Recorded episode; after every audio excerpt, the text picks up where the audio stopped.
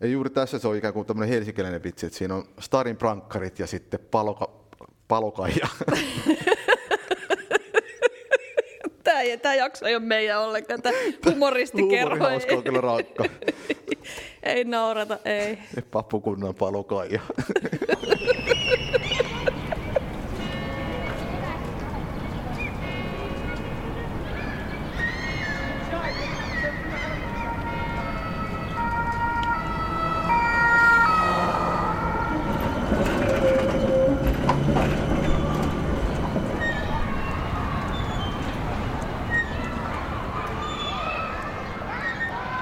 Helsingin kaupungin museo esittää gulashiparoneja ja Espanjan kärpäsiä, poikkeusaikojen kaupunkielämää Helsingissä. Historiantutkijat Oona Ilmolahti ja Samu Nyström tarkastelevat kriisiaikojen merkillistä maailman menoa, jossa on paljon tuttua myös meille korona-ajan kaupunkilaisille. 9. jakso. Mustalla huumorilla pelkoja vastaan.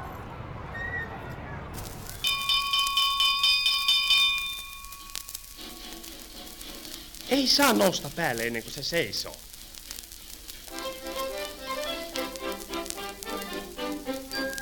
En ole issika enkä chauffeuri, vaan olen onnibussikonduktööri. En tarvi huutaa pöydäville hoi, kun snööristä nykäsee, niin kello se soi.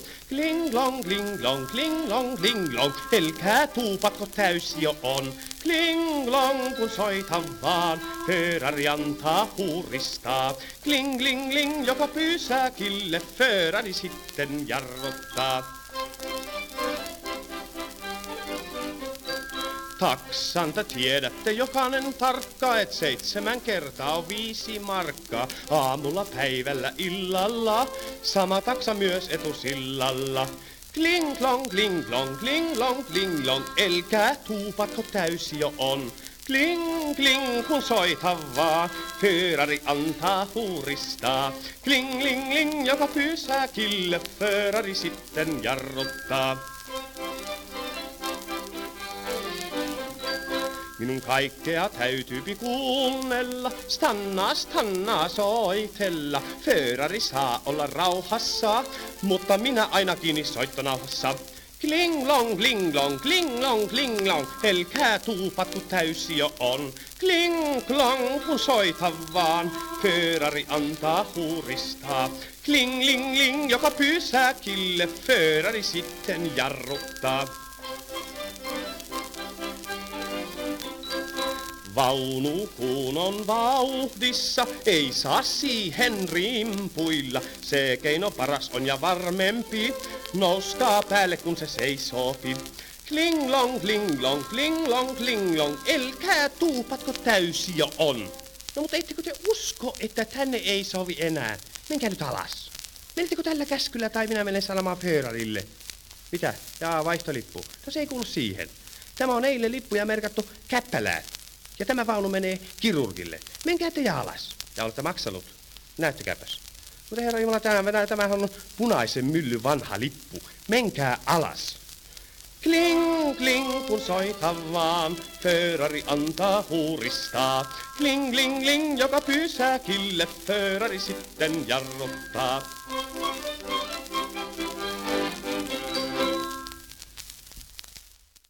Otteita nimimerkki numerotaulun pakinasta Naiset valloituksilla. Ajan suunta 19.11.1939. Eilen olemme sitten, voimme kertoa, ajaneet sellaisellakin raitiotievaunulla, jota ohjasi nainen. Tosin hän oli oppilas vasta ja vieressä seisoi opettajana mies. Mutta eipä sen opettajan paljoa tarvinnut asiaan puuttua. Hyvin vaunu meni, ehkä vähän liiankin reippaasti, mutta emme me siitä huomanneet, että vaunun koneenkammissa oli nainen. Pitkät kullankeltaiset kutrit ne huomiomme sinne kiinnittivät. Ja niin näkyi eilen olevan useimmissa, ehkä kaikissa uuden kakkoslinjan vaunuissa Sulotar sähkövoimaa säätelemässä ja jarrua pitelemässä. Näin Helsingissä aiotaan korvata sinne jonnekin kutsuttujen miesten paikat esimerkiksi raitioteillä. vaikka kuljettajan tehtävää tähän saakka on pidetty kovasti miehille kuuluvana. Mutta samanlaista kuuluu maaseudulta.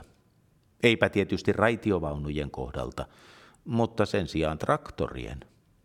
Voitko kuvitella, että naiset voivat toimia raitiovaunun tai bussien rahastajina? Niin, tai kuljettajana, tiedä mihin se vie se vaunu sen jälkeen. Niin, entäs jos naiset ovat poliiseina tai lääkäreinä? No nyt on kyllä jo terveysvaarassa, tai mikä olisi lääkäristä seuraava sitten, presidentti tai pääministeri? Niin, aika hyvä läppä. Joo, viime vuosisadalla sotajat vaikuttivat tosissaan merkittävästi myös sukupuolirooleihin ja ennen kaikkea sukupuolten väliseen työnjakoon, ja siihen noin meidän lainaukset tuossa alussa liittyivät. Eli kun miehiä tarvittiin muualla, niin naisetkin pääsivät astumaan uusiin ammatteihin. Eli vuonna 17 nousukauden viimeisten hetkien työvoimapula ja palkkojen kohoaminen johti siihen, että naiset pääsivät raitiovaunujen rahastajiksi, eli konduktööreiksi, niin kuin tuossa Oscar Nyströmin kupletissa kuulimme. Mm-hmm. Eli toisin sanoen, kun miehet olivat liian kalliita, niin naisetkin pääsivät sitten näihin virkailijatehtäviin. Ja tuo toinen lainaus, mikä tuossa kuultiin, oli talvisodan alta, kun miehet oli viety sinne jonnekin ylimääräisiin harjoituksiin, niin naiset kelpasivat jo kuljettamaan jopa raitiovaunuja. Ja tämä on tietysti hyvin tämmöinen yleinen ilmiö, että ylipäätään molempien maailmansotien aikana eurooppalaiset naiset pääsivät pikkuhiljaa moniin sellaisiin tehtäviin, joihin heillä ei ole aikaisemmin ollut pääsyä. Ja tämä sukupuoliroolien sekoittuminen, sehän on tietysti aina ollut komedioiden ja vitsien perusaineksia varmaan niin kuin maailman aikojen alusta saakka. Ja se on itse asiassa meidän teemamme tänään, eli emme suinkaan puhu. Ei sukupuoliroolien sekoittuminen. Ei, meillä ei ole tässä nyt tämmöinen drag show menossa. Ei, vaan tänään puhutaan nimenomaan aikojen poikkeuksellisesta viihteestä ja huumorista. Ja kaikkihan tietävät, että mitä kurjempaa ja vaikeampaa ihmisten elämä on, sitä monipuolisempaa ja mustempaa on myös aikakauden huumori. Ja kyse on tietysti aivan keskeisestä selviytymiskeinosta. Ja tämä on se, mistä tänään puhutaan, eli poikkeusaikojen huumorista. Ja tähän liittyen vissiin aloitamme tänään käsittelyn jonkunnäköisistä kuvista vai? Joo, tässä onkin aika mielenkiintoinen aineisto, joka tuo ehkä tämmöisen vähän tuoreemman näkökulman tähän huumoriin, eli tämmöinen 122 kuvan kokonaisuus piirroksia, jotka on piirtänyt tämmöinen helsinkiläinen työläisnainen Olga Forslund. Mm. Se, mikä tässä aineistossa on hienoa, on se, että se kertoo huumorista tällaisena niin kuin yksityisenä selviytymiskeinona ehkä. Et kun ajatellaan aina, että huumori yhdistää, se on vertaistuen muotoja, mutta se voi olla myös tällainen yksilön tosiaan selviytymiskeino. Ja tämä Olga Forslund on tavallaan kuvittanut elämänsä, pitänyt tämmöistä visuaalista päiväkirjaa. Ja hänellä on paitsi tämmöisiä omaelämäkerrallisia kuvia niin sanotusti, joissa hän kuvaa ihmiset aika realistisesti, niin sitten hänellä on tällaisia ihan selkeitä pilakuvia, jotka voisi aivan hyvin olla ihan missä tahansa lehdestä. Joo, mutta ja mä luulen, että monet luuleekin, kun katsoo näitä vaikka tuota Finnasta näitä, että nämä on ikään kuin lehtien pilakuvia, koska nämähän on aivan, voivat olla pilakuvia, mutta nämä tosissaan, kuten sanoit, niin mielenkiintoista on se, että on ikään kuin yksityisiä päiväkirjaan tehtyjä pilakuvia. Niinpä. Tietysti tuo Forslundin taustakin vaikutti siihen, että hän ei ehkä päässyt julkaisemaan kovin helposti, eikä päässyt myöskään kauheasti opiskelemaan taiteilijuutta, vaan joutui eläkseen sitten työskentelemään.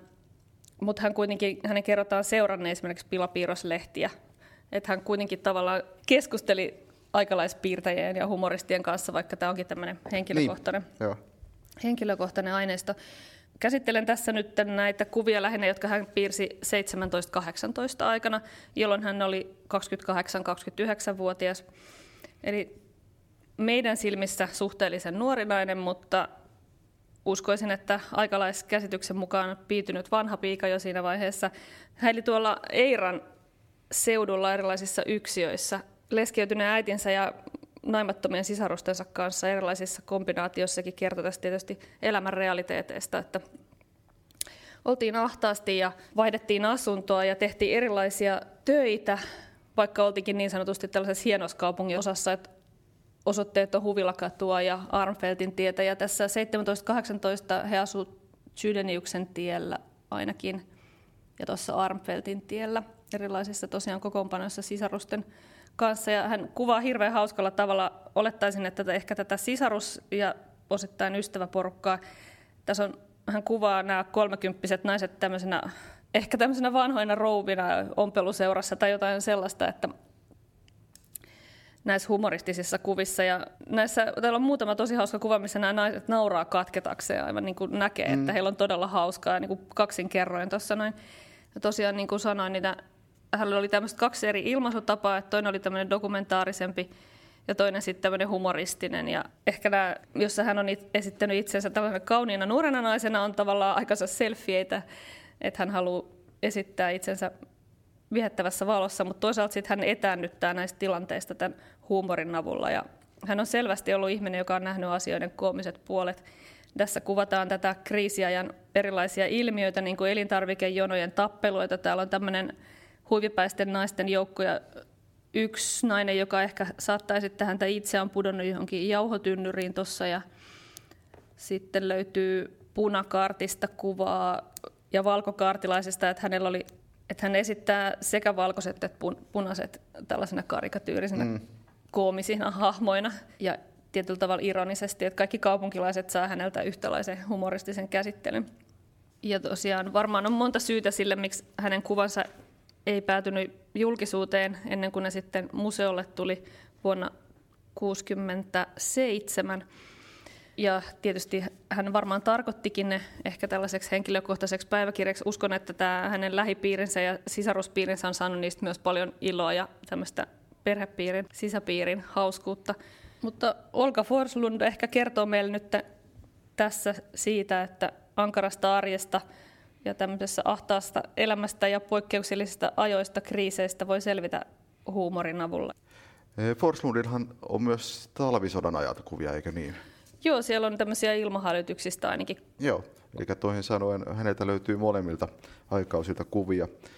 Ja itse ajattelin juuri ottaakin talvisodan huumorin tähän seuraavaksi sitten ikään kuin omaksi esineeksi. Eli tällä kertaa ollaan kahdessa vitsissä tai kaskussa tai miten näitä nyt sitten määritteleekään, jotka julkaistiin tuossa talvisodan aikana.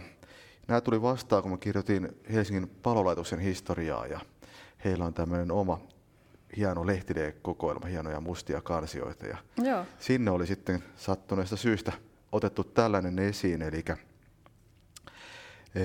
vitsin nimi on Palokunnan papukaija. Okay. Ja tämä julkaistiin ensimmäisen kerran itsenäisyyspäivänä, kuinka sattuukaan, 1939 Uudessa Suomessa. Ja se menee näin. Helsingin palokuntalaiset suorittivat raivaustöitä pommitetun talon raunioissa. Ilmahyökkäys ei ollut siitä talosta vaatinut uhreja, mutta palokuntalaiset löysivät raunioista papukaijan. Tosin hiukan haavoittuneen, mutta silti virkeän. Ensimmäisen palosotilaan nähdessään papukaija nosti päätänsä, lausui järeästi: "Saatanan Molotov." Papukaija on tällä hetkellä paloaseman maskotti. Ja tämä vitsi levisi nopeasti kaikkiin Suomen lehtiin suurin piirtein, että jos katsoo tuolta sanomalehtiarkistosta, niin sieltä löytyy kymmenittäin osumia, jotka kertoo, että tämä oli jotenkin, tämä paloaseman papukaija osui johonkin siinä ajassa, ja se todellakin sai suurta julkisuutta. Ja Suomen sosiaalidemokraatti pari päivää myöhemmin kirjoitti tämmöisen artikkelin, jossa puhuttiin sotakaskuista. Ja siinä sitten tämä papukajavitsi nostettiin, että se oli eräs kaikkein puhdas viljellyimpiä täällä Helsingissä olevien juttuja. No niin. Eli se ikään kuin nähtiin, että se on nyt tämä niin kuin helsinkiläisen sotahuumorin huipentuma. Ja tarina ei päättynyt tähän. Suomen sosiaalidemokraatti julkaisi 5. päivä tammikuuta 40 jatkojutun, joka oli otsikoitu "Se helsinkiläinen papukaija". Se tunnettu papukaija, joka Helsingin ensimmäisten pommitusten jälkeen kaivettiin erään talon hissikohdan raunioista ja joka hetken kuluttua enimmät pölyt silmistään saatuaan manasi ytimekkäästi kokemansa järkytyksen aiheuttajaa sanoilla "Saatana Molotov!" Ota toi. Ja joutui pelastuttuaan erään paloaseman hoidokiksi. Isäntiensä riemuksi papukaija piti sitkeästi kiinni omaksumastaan isänmaallisesta kannasta, ja asianmukaisesti tuli sen osaksi talon taholta vieraanvaraisuutta runsain mitoin. Tällä oli vihdoin seurauksensa, että hyvin syötetty ja juotettu papukaija ei eräänä aamuna lausunutkaan klassisia sanojaan. Asiantilan korjaamiseksi isänät pitivät neuvottelun ja päättivät, että papukaja saa paastota sen päivän. Vieras oli luonnollisesti ihmeissään tästä odottamattomasta toimenpiteestä. Tunti tunnilta nälkä vaivasi yhä ankarammin, mutta tavanomaisia herkkuja ei ilmaantunut. Papukaja vihdoin arveli oivaltanensa syyn kurjuuteensa ja purki harminsa sanoiksi. Räätälän polotahvi! Eli toisin sanoen, tähän oli jälleen kerran helsinkiläisten tunteita kummasti kiteytetty. Kyllä siinä kun nälkä tulee, niin alkaa kiroilu. Kyllä. Eikä toisin sanoen tässä vitsissä hienosti yhdistyi kaupunkilaisten katkeruus ja pelot, sekä sit toisaalta myös se, mitä mä silloin tutkin, eli tämä palokunta, joka esitettiin normaaliaikoinakin, mutta tietysti ennen kaikkea poikkeusaikaan tämmöisenä sankarina pelastajina ja kaupungin turvana. Raunioista kaivetaan. Niin, sieltä kaivetaan sitten tämä sankaripapukaija. Eli helsinkiläisessä sotakaskussa yhdistyivät sankarilliset stadin prankkarit ja sitten molotovia kiroileva papukaija. Ja tämä sotahuumori on tietysti kokonaan oma huumorilajinsa ja tätä on kaikki kirjastot täynnä. Että löytyy valtava määrä kirjoja ja arkistoja ja lehtijuttuja, joissa sitten näitä sotakaskuja viljellään monin tavoin. Ja erityisesti toisen maailmansodan aikana tämä huumorin merkitys nähtiin myös jopa propagandassa, eli valtion tiedotuslaitos panosti vahvasti juuri tähän huumorin käyttöön, ja siis se suorastaan tuotti niin kuin tehtaana näitä pakinoita ja erilaisia huumorijulkaisuja. Voi olla jopa, että tämä palokunnan papukajakin on lähtöisin sieltä propagandalaitoksen kynästä. Kyllä. Se on tietysti se yhdistävä tekijä, se huumori, että saadaan niin kuin kansakuntaa yhtenäiseksi yhteisillä vitseillä. Joo, ja niissä pystyttiin käsittelemään semmoisia aiheita, vaikkapa juuri pula-aikaa, jota on hirmu vaikea käsitellä. Tässä meidän podcastin jaksoissakinhan meillä on monesti ollut näitä toisen maailmansodan aikaisia pakinoita, joissa vähän naureskellaan silleen, että tänään nyt sai leipäkortilla juustoa ja huomenna ei saa sitäkään. Että se on vähän semmoista niin kuin naurua kyynelten läpi. Ja tämän huumorin propagandakäytössä, niin siinä oli tämmöisiä nokkelia keinoja, että esimerkiksi radiossa, kun ongelmana oli, että ihmiset kuuntelivat BBC:n lähettämiä uutislähetyksiä, niin keksittiin, että samaan aikaan Yleisradiossa lähetettiin aina parhaimpien pakinoitsien. Siellä oli Jahvetin tai Lapatossun tarinoita samaan aikaan, että tosissaan pidettiin huoli, että ihmiset kuuntelevat mieluummin suomalaisia pakinoita kuin liittoutuneiden vihollisen propagandaa. Kyllä, mutta jos sotahuumori usein on juuri se, mikä vaikkapa lehdissä julkaistiin tai mitä näissä pakinoissa oli tai mitä on päätynyt näihin kaiken maailman sotakaskuja kirjoihin, niin sehän on aika semmoista, kuitenkin loppujen lopuksi aika viatonta ja semmoista niin kuin arjen komiikkaa liittyvää asiaa, niin sitten tietysti sotilailla siellä jossain, missä olot olivat sitten välillä todella kurjat ja pelottavat ja ahdistavat, niin heillä oli sitten kokonaan oma huumorinsa ja se oli sitten huomattavasti banaalimpaa ja rankempaa. Ja se oli oikeastaan ihan välttämätön selviytymiskeino, tavallaan jos ei siihen pystynyt, niin sitten oli tietyllä tavalla saattoi jäädä ulkopuoliseksi. Mulle tuli mieleen toi Ville Kivimäen väitöskirja Murtuneet mielet tästä sotilaiden psyykkisistä vaurioista, ja Kivimäen mukaan just tämä selviytyminen edellytti tätä identiteettimuutosta tällaiseksi rintamajermuksi, joka oli sitten semmoinen suojakerros todellisuutta vastaan, mitä sitten siellä rintamalla kohdattiin. Ja tämä rintamajermuus sitten ilmeni tiettyinä puhetapoina ja huumorina käytöksenä, käyttäytymisenä. Ja sitten jos ei tavallaan istunut tähän muottiin, niin silloin se saattoi aiheuttaa psyykkisiä oireita. Että huumori voi tietyllä tavalla myös sulkea ulkopuolellekin. Tämä rintamahuumorihan on ollut ihan välttämätön selviytymiskeino kuoleman ja väkivallan ja kuoleman pelon maailmassa siellä rintamalla. Joo, tuo rintamajermu sopii hyvin myös tähän palokunnan papukojavitsiin, eikä siinähän on juuri tämä palokunta ja juuri prankkarit, lääkärit, tällaiset, joita mekin ollaan tutkittu, tämmöiset ammattikunnat, niin niillä juuri on tämmöistä ikään kuin omaa sykkää huumoria. Niin, juuri nimenomaan semmoista ikään kuin omaa jermuhuumoria, joka on juuri tapa käsitellä niitä asioita, joita on vaikea sanoittaa. Ja sota- ja poikkeusaikoina tietysti joudutaan äärimmillään kohtaamaan kuolemaa paljon ja miettimään siihen, että miten sen kanssa voidaan elää ikään kuin tämän ajatuksen, että ihmisiä läheltä kuolee paljon. Ja tämän takia sitten myös näissä poikkeusaikojen huumorissa korostuu tämmöinen kuolemalle nauraminen. Ja sen takia me lähdetään nyt seuraavaksi Ruttopuistoon nauramaan Espanjan tautihuumorille. Ote Martti Haavion muistelmista nuoruusvuodet. Paavo Virtasen vehnäpullat. 16.2.1919 tapahtui, että sain syödä kyllikseni. Seisoin akateemisen kirjakaupan edessä ja ihailin kirjoja, joita en voi ostaa.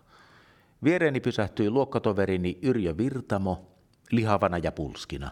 Hän oli sotilaspuvussa. Menimme Paavo Virtasen luo ja lähdimme kolmisin Elannon kahvilaan. Tilasimme voikukan juurikahvia ja pullaa. Ei minulla ole leipäkorttia mukanani, sanoin minä. Neiti, sanoi Paavo Virtanen, saanko 20 pullaa? Hän veti esiin käyttämättömän leipäkorttinsa ja tarjoilijatar hieman ihmetellen toi pöytään kokonaisen vehnäsvuoren. Yleisö ympärillämme seurasi kiiluvin katsein tapahtumaa. Söimme kukin vain yhden pullan, kuten hyviin tapoihin kuuluu. Nousimme ylös, keräsimme loput vehnäiset, leivät taskuisimme ja vihaisesti ahnaan näköisiä porvareita silmäillen poistuimme arvokkaasti nauttiaksemme pullat nälkäämme osakunnan huoneistossa. Kello oli 8.45 ja Virtamo lähti kasarmiinsa. Seuraavat päivät Paavo Virtanen sai elää leivättä. Hän on tuurisyöppö. Olimme myös tuurijuoppoja. Arne Virtasen innokkaat sisaret tulivat maaliskuun loppupuolella Helsinkiin mukanaan suuri maitokannu. Emme olleet nähneet viikkokausiin maitoa. Ja niinpä tottumattomuuttamme lankesimme juomaan kaiken maidon viimeistä pisaraa myöten. Orgioista oli seurauksena, että Arne Virtanen joutui heittäytymään tuskien vuoteelle juoppouden uhrina. Minä kestin paremmin tuota väkevää juomaa. Otteita nimimerkki Ansan pakinasta runon ja proosan yrttitarhan valioihin tutustumassa. Julkaistu Suomen sosiaalidemokraatissa toisen maailmansodan viimeisenä sotajouluna 1944.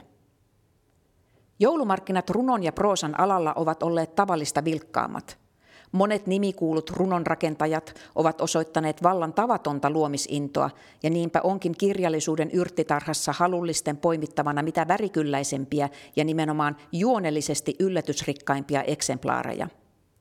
Niin ikään monet esikoisteokset viehättävät viivapuhtaudellaan ja osumatarkkuudellaan. Ehättäydymme esittelemään valikoituja valikoiden joukosta.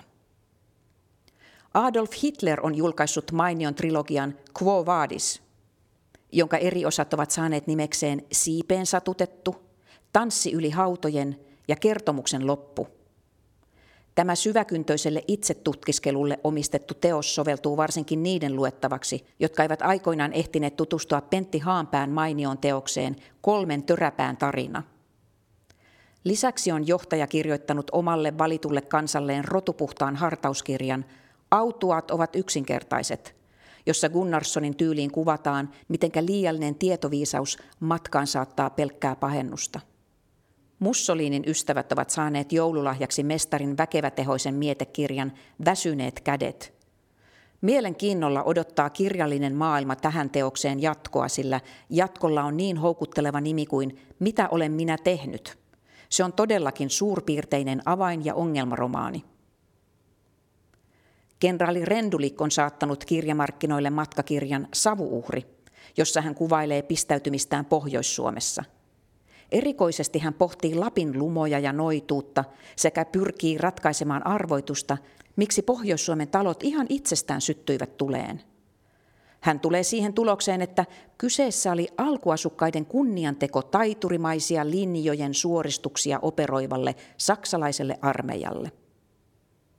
Arkipäiväisemmän runouden alalta mainittakoon kansanhuoltoministeriön juuri kauppoihin saapunut teos Ihmisruumiin ihmeet, jossa mielenkiintoisella tavalla tieteellisesti todistetaan, että peruna on oikeastaan paljon arvokkaampi ravinnonlähde kuin esimerkiksi sokeri, joka vain on omiaan pilaamaan hampaat. Lisäksi on sanottu ministeriö julkaissut jo 4. painoksena erittäin tähdellisen teoksen Pidä vatsasi kurissa.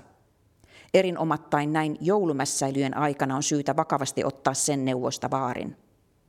Esimerkiksi liiallinen ahertelu kinkun parissa on terveyden kannalta mitä tuhoisinta. Opas neuvoo, mitenkä sen sijaan porkkanan pureskelu luo vatsassa viihtyisyyttä ja tuottaa sielulle joulurauhan ja pyyteettömän virkistyksen. Joulun 44 mustasta huumorista pääsemme sitten mustimman huumorin pariin, ja sitä tietysti on syytä tulla pohtimaan ja kertomaan minnekä muuallekaan kuin hautausmaalle. Eli olemme täällä vanhassa kirkkopuistossa eli Ruttopuistossa.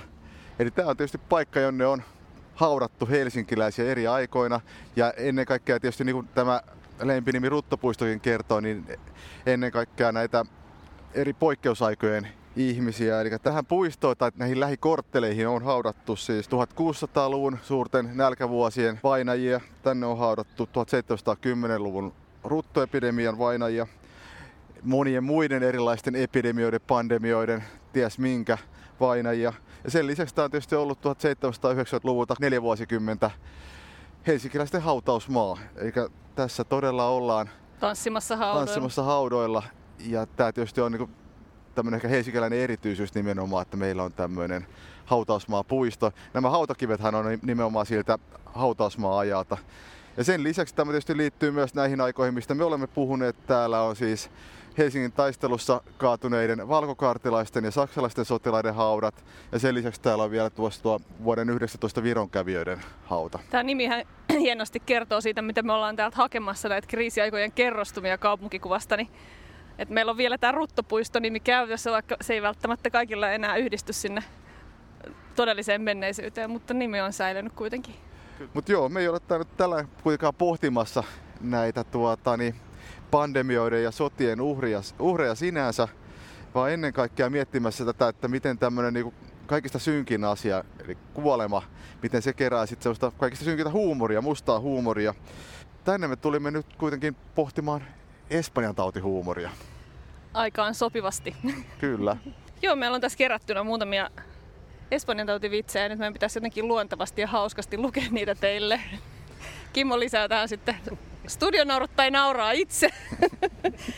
Mutta ehkä me luetaan tällainen, kun nämä on tällaisia vuorosanoja, niin ehkä me luetaan nämä nyt ihan vaan pokkana tällainen vuorosanoja. Joo, eli kaikkien näiden poikkeusaikojen aikana, paitsi että ihmiset on kertonut näitä vitsejä toisilleen, niin myöskin lehdit on julkaissut. Eli nämä, mitä me nytkin kerrotaan, on nimenomaan lehdistä poimittuja Espanjan tautivitsejä, ja osa näistä tietysti aika rankkojakin. No niin, lähdetään. Päästään heti turvavälikeskusteluun. Joo. No niin, tästä lähtee. Kun minä kerran kuolen, tahdon päästä samaan hautaan miesvainajani kanssa. Mutta kuinka sinä uskallat? Hänessähän oli Espanjan tauti. Sitten tulee historiallinen pikkukallevitsi. Opettajan repliikki ensin.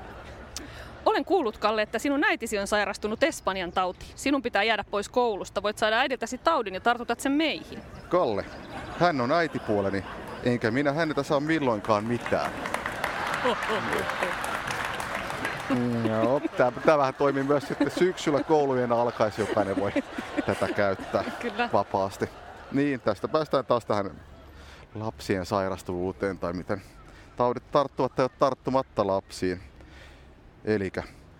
Mäkelän Maija on tullut kauppaan kahvia ostamaan. Tulee puhe muun muassa Espanjan taudista. Mihin Maija toteaa. Jaa, kyllä kaikkien muiden lapset kuolevat, mutta meille köyhille tulee niitä vain lisää. All right. Ja sitten vielä eräs väärinkäsitys. Rouvat keskustelevat. Samu, sä oot nyt rouva. Oh yeah. Minun tyttäressäni on ollut Espanjan tauti jo 2 viikkoa. Rouva P, onko tämä nyt jotain, kun minun pojassani on ollut Amerikan kuume alun 3. vuotta? No niin, meni luontevasti. Hassuun hauskaa nyt on. Me tarvitaan ne naurut tähän.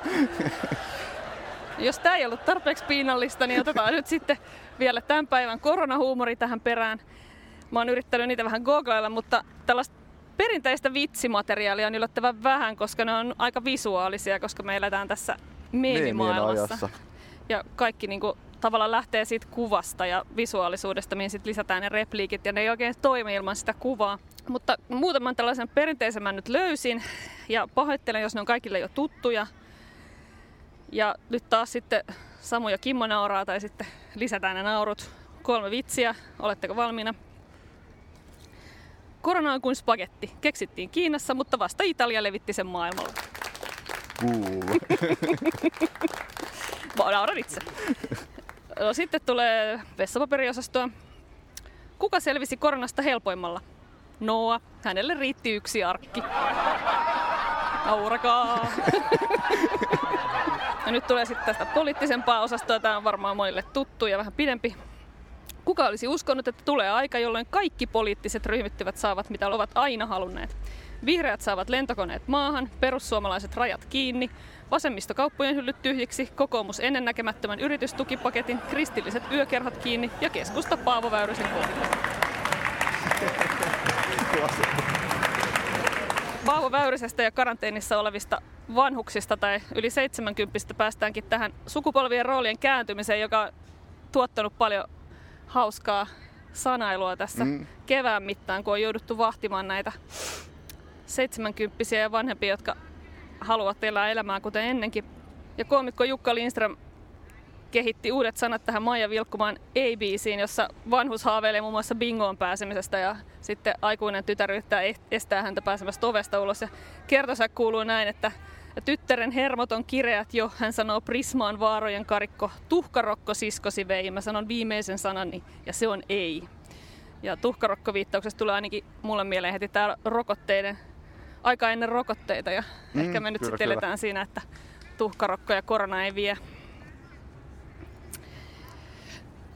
Joo, ehkä jos tässä miettii näitä hassun hauskoja koronavitsejä, mitä kävimme tässä läpi, ja vertaa niitä noihin espanjantotivitseihin, joita tulee kohta lisää vielä, niin näistä käy selvästi ilmi yksi tasoero.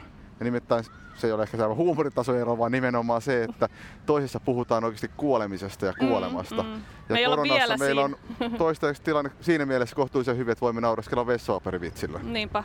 Toivottavasti ei päästäkään siihen tilanteeseen, että kyllä, kuolemallekin pitää nauraa vielä. Koska huumorin tarkoituksena on tietysti saada tukea näihin tilanteisiin, jotka tavalla tai toisella ylittää psyykkisen sietokyvyn, ja nauraminen pelottaville asioille tekee niistä vähemmän pelottavia. Ehkä mä oon sen takia nauranut tässä podcastissa niissä paljon, ehkä. Ja tää pandemia on siitäkin tietysti hauska, että tässä tää huumori on aika yleismaailmallista, koska ollaan tässä massakaranteenissa ja aika monet pystyy samastumaan näihin, että tavallaan sitä jaettu kokemus on aika laajalle levinnyt. Mä vielä napsin muutaman teeman korona-ajan huumorista, täydentäkää jos tulee mieleen, mutta ainakin tää pyjämässä kotona hengailu verrattuna näihin maailmanlopun kuvastoon, että en uskonut, että apokalypsissa hilluisin pyjämässä. Sitten on tietysti viikonpäivien hämärtymiseen liittyvää kaikenlaista huumoria, Uudenmaan sulku, Make Uusimaa Great Again ja näitä. Ja mekin uusmaalaiset löysimme ekan kerran ehkä maakuntamme rajat, että moni ei ehkä tiennytkään, missä ne menee. Nyt ne löytyy. Sitten on tää tietysti vähän, tää on ehkä sitä vähän rankempaa, tää maapallon kostoteema. Maapallon lähetti ihmiset sisälle, ilmastonmuutos ja tää. Et ehkä me sille ilmastonmuutokselle aletaan nauraa, koska se pelottaa ihan perhanasti. No etäyhteyshuumoriahan on ihan pohjattomasti lähtien Skypeseista ja muusta. Se on jo itsessään ehkä sellainen hauskuuden lähde. No tietysti sitten tämä eristyksen erilaisia seurauksia, koronavauvoja, avioeroja, koirat on iloisia ja kissat viiltelee ranteita auki, mitä nämä täällä tekee. Kyllä. Mutta tosiaan tätä nyt voisi jatkaa loputtomiin, kukin voi täydentää, mutta muistakaa kaikki kuulijat sallia itsellenne auroa ja huumoria, niin saatte terveysvaikutuksia ja selviätte näistä kriiseistä paremmin. Sopiiko tähän Jari Tervon Facebook-päivitys, että jos korona olisi laitettu postin levitettäväksi, se olisi tyrehtynyt jo alkuun. Loistavaa! Ja tämä jätetään ihan varmaan. Mainio. Hyvä. Seuraavaksi päästään vielä kuulemaan mustaakin mustempaa espanjantauti-huumoria, mutta ennen kuin mennään kuulemaan niitä, niin on hetkeksi hyvä pysähtyä miettimään, että mitä näissä vitseissä mainittu Espanjan kärpänen tarkoittaa. Ja sehän on meillä tuossa podcastin otsikossakin. Ja se on itse asiassa tämmöinen vähän niin kuin kaksiulotteinen juttu. Eli itse asiassa jos katsoo tarkemmin, esimerkiksi jos Nelman omana aikanaan julkaisi lehteä Spanska Flugan, siis Espanjan kärpänen. Eli ei ollutkaan ihan Espanjan taudista lähtöisin. Silloin ei puhuttu Espanjan taudista, eli Espanjan kärpänen on tämmöinen hyönteinen, jota aikanaan käytettiin laastareissa ja lemmenjuomissa. Ja ennen kaikkea tämä lemmenjuoma teema on tietysti semmoinen, mitä on paljon eri puolilla käytetty ja hyödynnetty, ja se oli tietysti hassun hauska yhdistää sitten tämä Espanjan kärpänen ja Espanjan tauti. Tarttuu yhtä helposti. Joo, ja tämä ilmeisesti lemmenjuomana oli kovin tehokas, että tässä on niinku sitä vuosisatoja käytetty ja aiheuttaa jonkinlaisen huumauksen. Ja sitten siinä on tietysti se riski, että jos sitä käytti liian kovalla seoksella, niin se aiheutti munuaistulehduksen, mikä tietysti voi jonkun verran sitä romanssiakin sitten laimentaa. Joo. Mutta joka tapauksessa tuossa maailmansodan aikana saksalaiset Arnold ja Bach kirjoittivat tämmöisen menestyskomedian Espanjan kärpänen, ja sitä esitettiin ympäri Eurooppaa, ja siitä se tavallaan tuli tähän niin kuin 18 sanastoon ja kuvastoon. Eli tässä komediassa Espanjan kärpänen oli tanssijatar, johon nuoret herrat sitten olivat ihastuneita ja rakastuneita, ja kaikenlaista säpinää oli. Ja tämä tanssijatar sai lapsen, ja tämä lapsi palaa sitten myöhemmin näiden miesten elämään. Ja tämä on Mamma Mia. Niin, ja tästä saadaan sitten hirveästi huumoria siitä, että ketä tietää ja ketä ei tiedä, kuka hän on. Ja esimerkiksi yksi tämmöinen villi käänne on, jossa tämä poika saapuu nuorukaisena näiden ihailijoiden elämään, ja häntä ollaan sitten erehdyksen kautta naittamassa toisen tyttärelle. Ja sitten tässä seuraa totta kai paljon hauskoja väärinkäsityksiä ja käänteitä, ja erittäin hauska farssi. Ja tämä oli myös sitten Suomessa todella suosittu näytelmä. Sitä esitettiin niin Helsingissä kuin monissa muissakin kaupungeissa, ja sitä on esitetty myös seuraavana vuosikymmeninä, että se oli todella tämmöinen niin kuin aikansa suosittu komedia. Ja totta kai tämä on tietysti herkullinen tilanne, että on tämmöinen kaikki tietävät Espanjan kärpäs, joka liittyy tämmöiseen ihastumiseen ja lemmen taikoihin, ja sitten tulee Espanjan tauti, niin tästä sitten saatiin tietysti paljon iloa irti 1819. Mikäs sua on purassu? Niin, kyllä. Nyt kuulijat, onneksenne saatte ammattilaisten lukemina näitä Espanjan tautivitsejä seuraavaksi. Suomen viljavarat kestävät taas 3 päivää kauemmin. Pakinoitsija intohimo. Ampiainen 14. 1918. Sellainen suuri ilosanoma. Lukijat luulevat, että Saksasta tai Tanskasta tai jostain muusta vilja-aitasta on tullut suuri viljalasti nälkäiseen maahamme. Tavallaan on saapunut ja ei ole saapunut. Varmasti on maahamme saapunut jotain aivan muuta, mutta ei suorastaan maitse, eikä meritse, eikä ilmatse, vaan miehestä mieheen ja naisesta naiseen ja aina Espanjasta saakka, niin sanottu Espanjan tauti. Ja se leviää laajalti kuin Jumalan sana. Se ei ole ollenkaan engelskan taudin kaimatauti, ei sinne päinkään. Se tuo korkean kuumeen ja pyörtymisen ja jäsenten suuren sairauden, ikään kuin olisi saanut perinpohjaisen selkäsaunan, mutta tappaa sitä se ei oikein osaa tehdä. Se vaan leikittelee ihmisen hengellä kuten kissahiiren. Tämän historiallisen taudin lähetti Espanjan hovi kesälahjaksi koko Euroopalle, kaikille, aina kylmän Lapin matalille asukkaille. Ja joka mies ja nainen tulee siitä aikanaan saamaan osansa. Jos joku vahingossa jäisi ilman, täytyy viivana hankkia se itselleen, sillä tämä on ainoa tilaisuus laatuaan. Ajatelkaa, kun perillisemme sitten kouluissa historiasta lukevat, että maailmansodan aikana itse Hispanian kuningas lähetti Espanjan kärpäsen kiertämään koko maailmaa, levittääkseen rauhan kaipuuta pahojen ja sotaisten ihmislasten sydämiin. Tämän kärpäsen olisi pitänyt lähteä itse paavista. Ei paavivalppaasta, vaan siitä Rooman paavista. Niin se olisi ollut vieläkin juhlallisempaa. Mutta kyllä se nytkin jo on kylliksi suuri ja arvokas lahja. Sitä paitsi siitä on suuri kansallinen hyöty, ainakin meidän köyhälle Suomellemme. Oletko huomannut, että kärpänen vie ruokahalun ihmiseltä ainakin 3 päiväksi? Mitä se merkitsee? Joo, Suomen niukat viljavarat kestävät taas 3 päivää kauemmin. Niin että jos esimerkiksi nälän olisi pitänyt tappaa meidät jo perjantaina, niin saammekin vielä elää komiasti leipää syöden aina maanantaihin saakka. Siis Espanja on lahjoittanut meille viljaa 3 päiväksi. Kiitos jalosta lahjasta, oi Espanja, eläköön härkä- ja kukkotaistelunne. Odottakaamme, että muutkin maat asianmukaisessa järjestyksessä täyttäisivät velvollisuutensa ja lähettäisivät meille viljalasteja vaikkapa samassa muodossa kuin Espanja. Sillä tavallahan me voisimme päästä muljauttamaan pitkän taipaleen eteenpäin sitä suurta satoa kohti. Nyt olisi Italian vuoro. Väärinkäsitysten välttämiseksi huomautamme Italian voittoisalle hallitukselle, että posetiivarit ja marakatit eivät mitenkään edistä meidän ruoansaantiamme.